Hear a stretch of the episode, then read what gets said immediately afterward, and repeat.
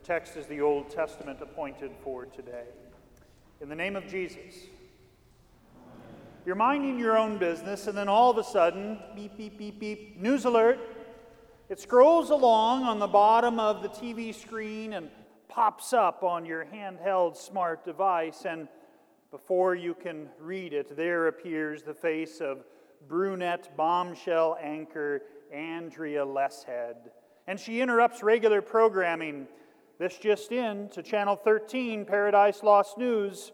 We have received disturbing news. It comes from one of our western farm fields. We're hearing unconfirmed reports that one of Adam's sons was found dead a short while ago.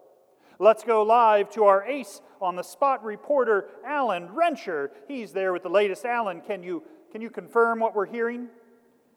Andrea, yes, this dead body has in fact now been identified by officials as Abel. Andrea, this is a grisly scene.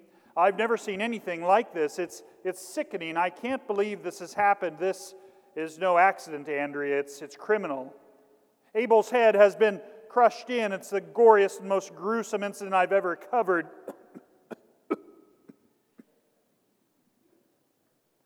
As you can tell, Andrea, I've, I've lost it. Who could have done this, Andrea? Who could have done this? Back to you. Thanks, Alan.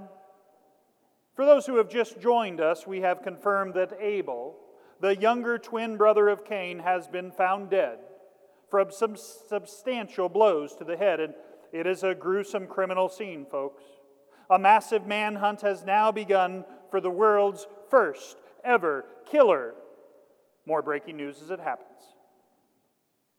And while you're still in shock, still in dismay perhaps, another breaking news alert from Andrea Lesshead of Channel 13 Paradise Lost News. This just in, folks. More dreadful news. Authorities have confirmed that Abel's killer has been apprehended. The killer, are you ready for this, ladies and gentlemen? Abel's old twin brother, Cain. Double tragedy, right? Maybe double punch to the gut because not just the world's first murder, not just a homicide, but fratricide. Abel viciously slaughtered by his very own brother. And remember, this was the brother that we all believed to be the one. Even his mom Eve said that when he was born. The one to bring back the paradise that Adam and Eve lost by their rebellion, the one to put an end to all the pain and agony that Satan brought into the world by our parents' sin. Cain was supposed to be the guy. But Cain's no Messiah. Far from it, right? We were all foolishly mistaken on that one. We, we just all assumed we put him up on a pedestal, as we do so many people in our lives. And boy, how the mighty have fallen. And Cain had us all fooled. After all, we, we saw both boys in church, right? They listened to sermon after sermon. They attended confirmation classes. They put on robes and carried the cross and, and lit the candles. And the neighbors, all the neighbors there in the subdivision, said Cain was, was really a quiet boy. He was a good neighbor, always on time if he mowed your lawn or helped you with your leaves. He, he was a hard worker. What went wrong?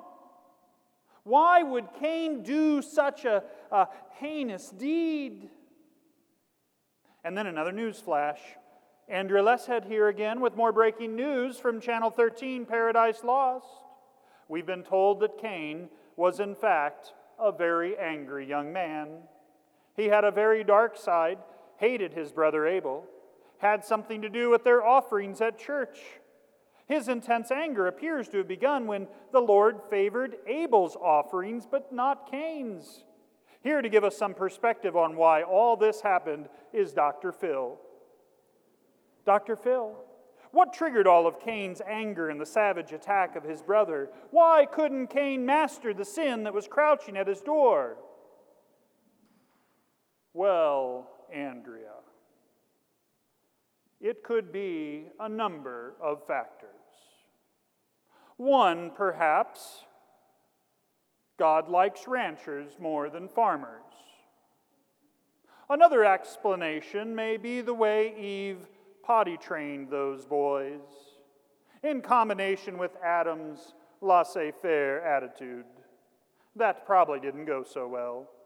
One more factor could be that Cain skimped with his offerings. Maybe the grain he offered wasn't the best, or possibly he only offered chaff instead of wheat. Or, and this is the most likely explanation, Andrea, you did this to him. You, the media, the pressure was too much for him. All the messianic expectations you all put on him led to this. All the fake news. And with that, you shut off the TV. You put down your smart device because you've had enough, haven't you? You've had enough of this rubbish. But the sin is still there, staring you in the face. There's got to be some other explanation, right? And there is. It's called sin. Both brothers, Cain and Abel, were sinners. But yet there existed a big difference between these two sinners, and the difference is called faith. You see, Cain doesn't believe that he's a sinner. He's full of himself. He's firstborn, after all, waiting for his inheritance. Cain doesn't fight against his anger and hatred.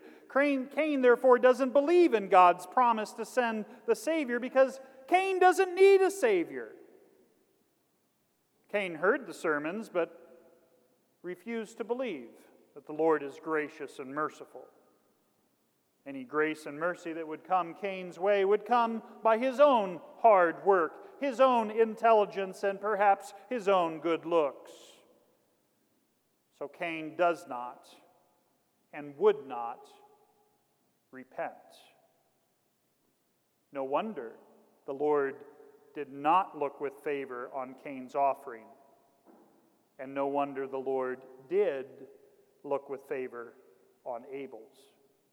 If you doubt any of what I'm saying to you, Hebrews 11, verse 4, clearly explains the discrepancy between the two brothers. Listen. By faith, Abel offered God a better sacrifice than Cain did. By faith, he, Abel, was commended as a righteous man when God spoke well of his offerings. And by faith, he still speaks even though he is dead. Thus, the difference between the two brothers was faith. Cain's unbelief, his impenitence, fed his hatred. Hated his brother, hated God. He did not fear, love, or trust in the Lord. His heart was at odds with the Lord, therefore, his heart was also at odds with his brother. 1 John 3 and Matthew 5 tell us whoever hates his brother is a murderer. So Cain did what was in his heart. He lured Abel into the field with a hypocritical act of brotherly love, and when Abel turned his back, Cain bashed in the rear of his brother's head. It was calculated, cold blooded murder. You might remember that when Adam, his father, sinned, the ground was cursed. Genesis 3:17.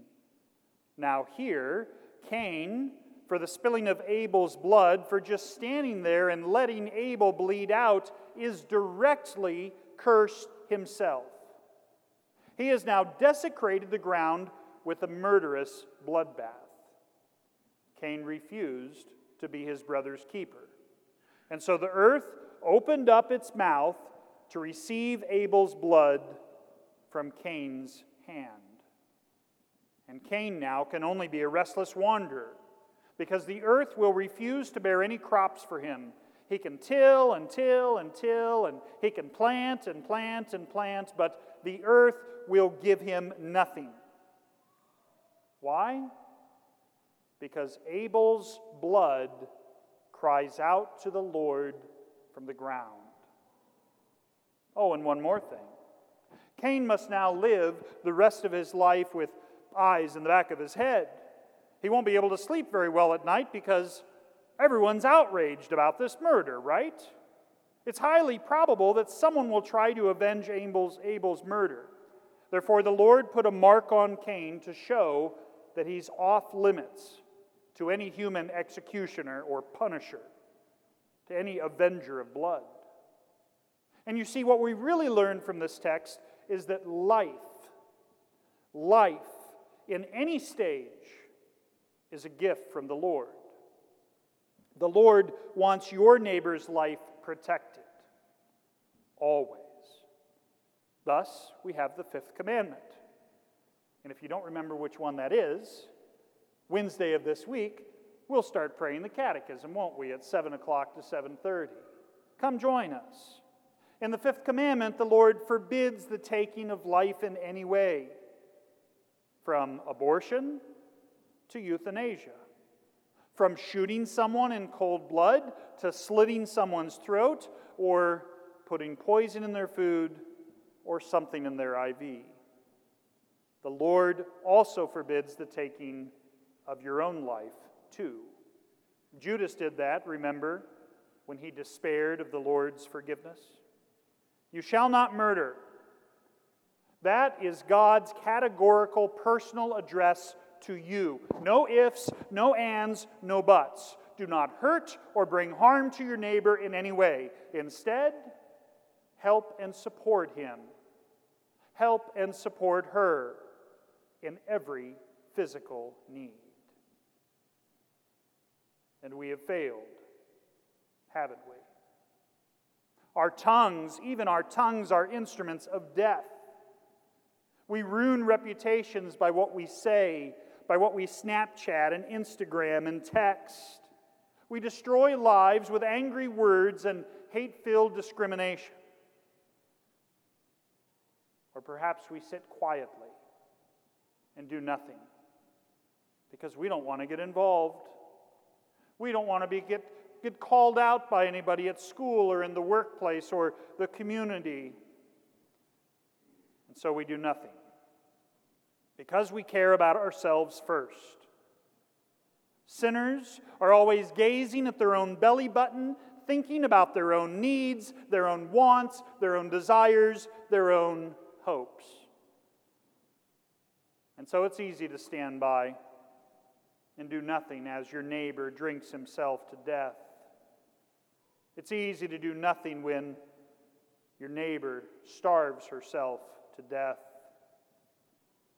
Oh, we rant and rage when we see children locked up in cages like animals, but what about the 1.2 million of unborn innocent lives that are cruelly destroyed each year in this country? Am I my brothers and sisters' keeper? We ask. And just by asking that question, we incriminate ourselves, just like Cain. So it's time to repent, folks. It's time to 1 John 3, which is this love one another. Do not be like Cain, who belonged to the evil one and murdered his brother. It's time for you to give something up not just during Lent. It's time for you to give something up. What can you give up? Your sin. Time to confess your sin.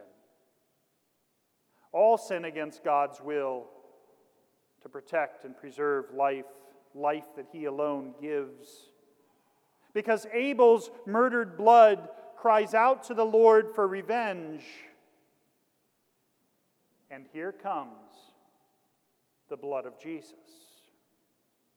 The blood of Jesus, totally different from Abel's blood, The blood of your Savior, Jesus, there on that uncomfortable, itchy cross. The blood of Jesus that, that drips from the nail marks in his hands, from the thorns that were upon his head. The blood of Jesus shed for you is a whole different ball game. It's a game changer. Because the blood of Jesus now speaks and proclaims just the opposite of Abel's blood. The blood of Jesus proclaims forgiveness for sinners, for you. Do you remember what he himself said as he hung there upon the nails, as he hung there upon the cross? He was not thinking of himself. He said, Father, forgive them. I know they don't know what they, what they do. They don't know what in the world they're doing, Dad, but, but forgive them anyway, Father. Forgive them for my sake. Forgive them so that my blood can come and, and cover over them and make them righteous that their blood, this my blood, can come and, and now nourish them, that they can stand and, and live in this life and, and be a voice for the weak and the downtrodden and the innocent. That my blood can be a word of forgiveness, Father. Forgive them. And so, thus, the blood that speaks a better word than the blood of Abel, the blood of Abel that cried out for revenge is the blood of Jesus, which proclaims forgiveness, which means you, the sinner, are redeemed, not by anything you have done, and not with gold or silver, but with his holy, precious blood and his innocent suffering and death. And the Holy Spirit, who Jesus sends now to sanctify you, to equip you for every good work, to be your neighbor's keeper, all about forgiveness. You see, Jesus becomes the one that Cain would never be. He is the Holy One. He willingly gives his life and allows his divine blood to be shed. He takes your sin, and in exchange, he gives you his holiness. It's that same blood that this day he will place into your very mouths in simple wine medicine of immortality, that you may taste and see that the Lord is good. Given and shed for you, he said, for you and, and for your salvation. Faith. The faith you've been given. The faith of Abel. Faith poured into your ear through the reading of Scripture faith covering you in the waters of holy baptism, faith worked in and upon you, even and while you're still yet a sinner, faith trusts this word from Jesus. And faith now means that He has good use for you, that He has good works for you to do where you live, where you work, in your home. Faith means that your body is not your own, that you were bought with a price. Faith means honor God with your body and use your body now to help and support your neighbor. All of that's quite a sacrifice, but it pales in comparison to the sacrifice and blood of Jesus. All for you, which leads us to give thanks to Him. That's not fake news, folks. That's the real deal. In the name of Jesus.